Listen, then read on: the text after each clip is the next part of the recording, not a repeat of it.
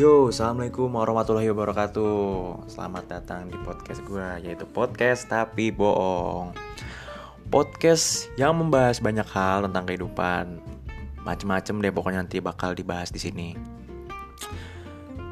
Entah sendiri atau ramean, nanti bisa di bisa dilihat dari tiap episodenya. Pokoknya bahasanya santai aja.